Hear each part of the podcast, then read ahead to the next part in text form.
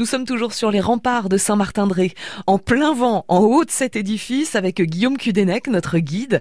On regarde une des pièces maîtresses de Vauban, la citadelle. La citadelle euh, fait partie intégrante du système euh, défensif, euh, mais elle est conçue pour être autonome dans sa, défense. Donc elle se situe au nord-est du port.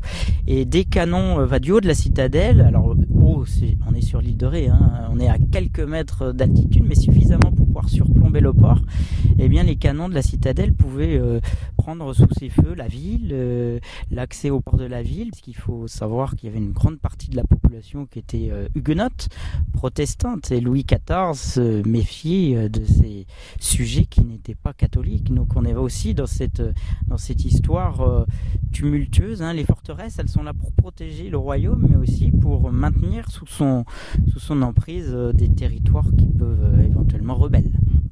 Euh, aujourd'hui, euh, cette, étoile, puisque c'est en forme d'étoile aussi, accueille la prison. Euh, est-ce que ça a toujours été un lieu fermé au grand public, un lieu où on installait les garnisons, par alors l'histoire de la citadelle est effectivement particulière, comme toute citadelle sont des sites militaires à la base. pour avoir une comparaison, c'était le cas au château d'Oléron, hein, qui est un peu le pendant de Saint-Martin-de-Ré sur notre île voisine. donc c'est un site militaire à la base, une citadelle, donc réservé qu'aux militaires, hein, les, habitants n'y vont pas. Et l'originalité de Saint-Martin, c'est qu'au 19e siècle, été transformé en prison. D'abord de manière temporaire, pour des, notamment des bagnards en partance pour la Nouvelle-Calédonie et, la Guyane avec Saint-Laurent-du-Maroni. Et puis ensuite, une prison euh, tout ce qu'il y a de plus classique et c'est encore aujourd'hui une prison. Donc on n'y accède pas, c'est une sorte de ville dans la ville. On peut passer juste devant sur le front de mer et euh, aujourd'hui à peu près 450 détenus euh, l'intérieur. Donc c'est un peu particulier mais ça fait partie de, l'histoire de Saint-Martin. Alors en venant se promener ici, euh, évidemment on peut déambuler seul mais c'est vraiment plus intéressant d'avoir un guide à nos côtés, d'avoir quelqu'un qui, comme vous, a cette richesse à nous raconter.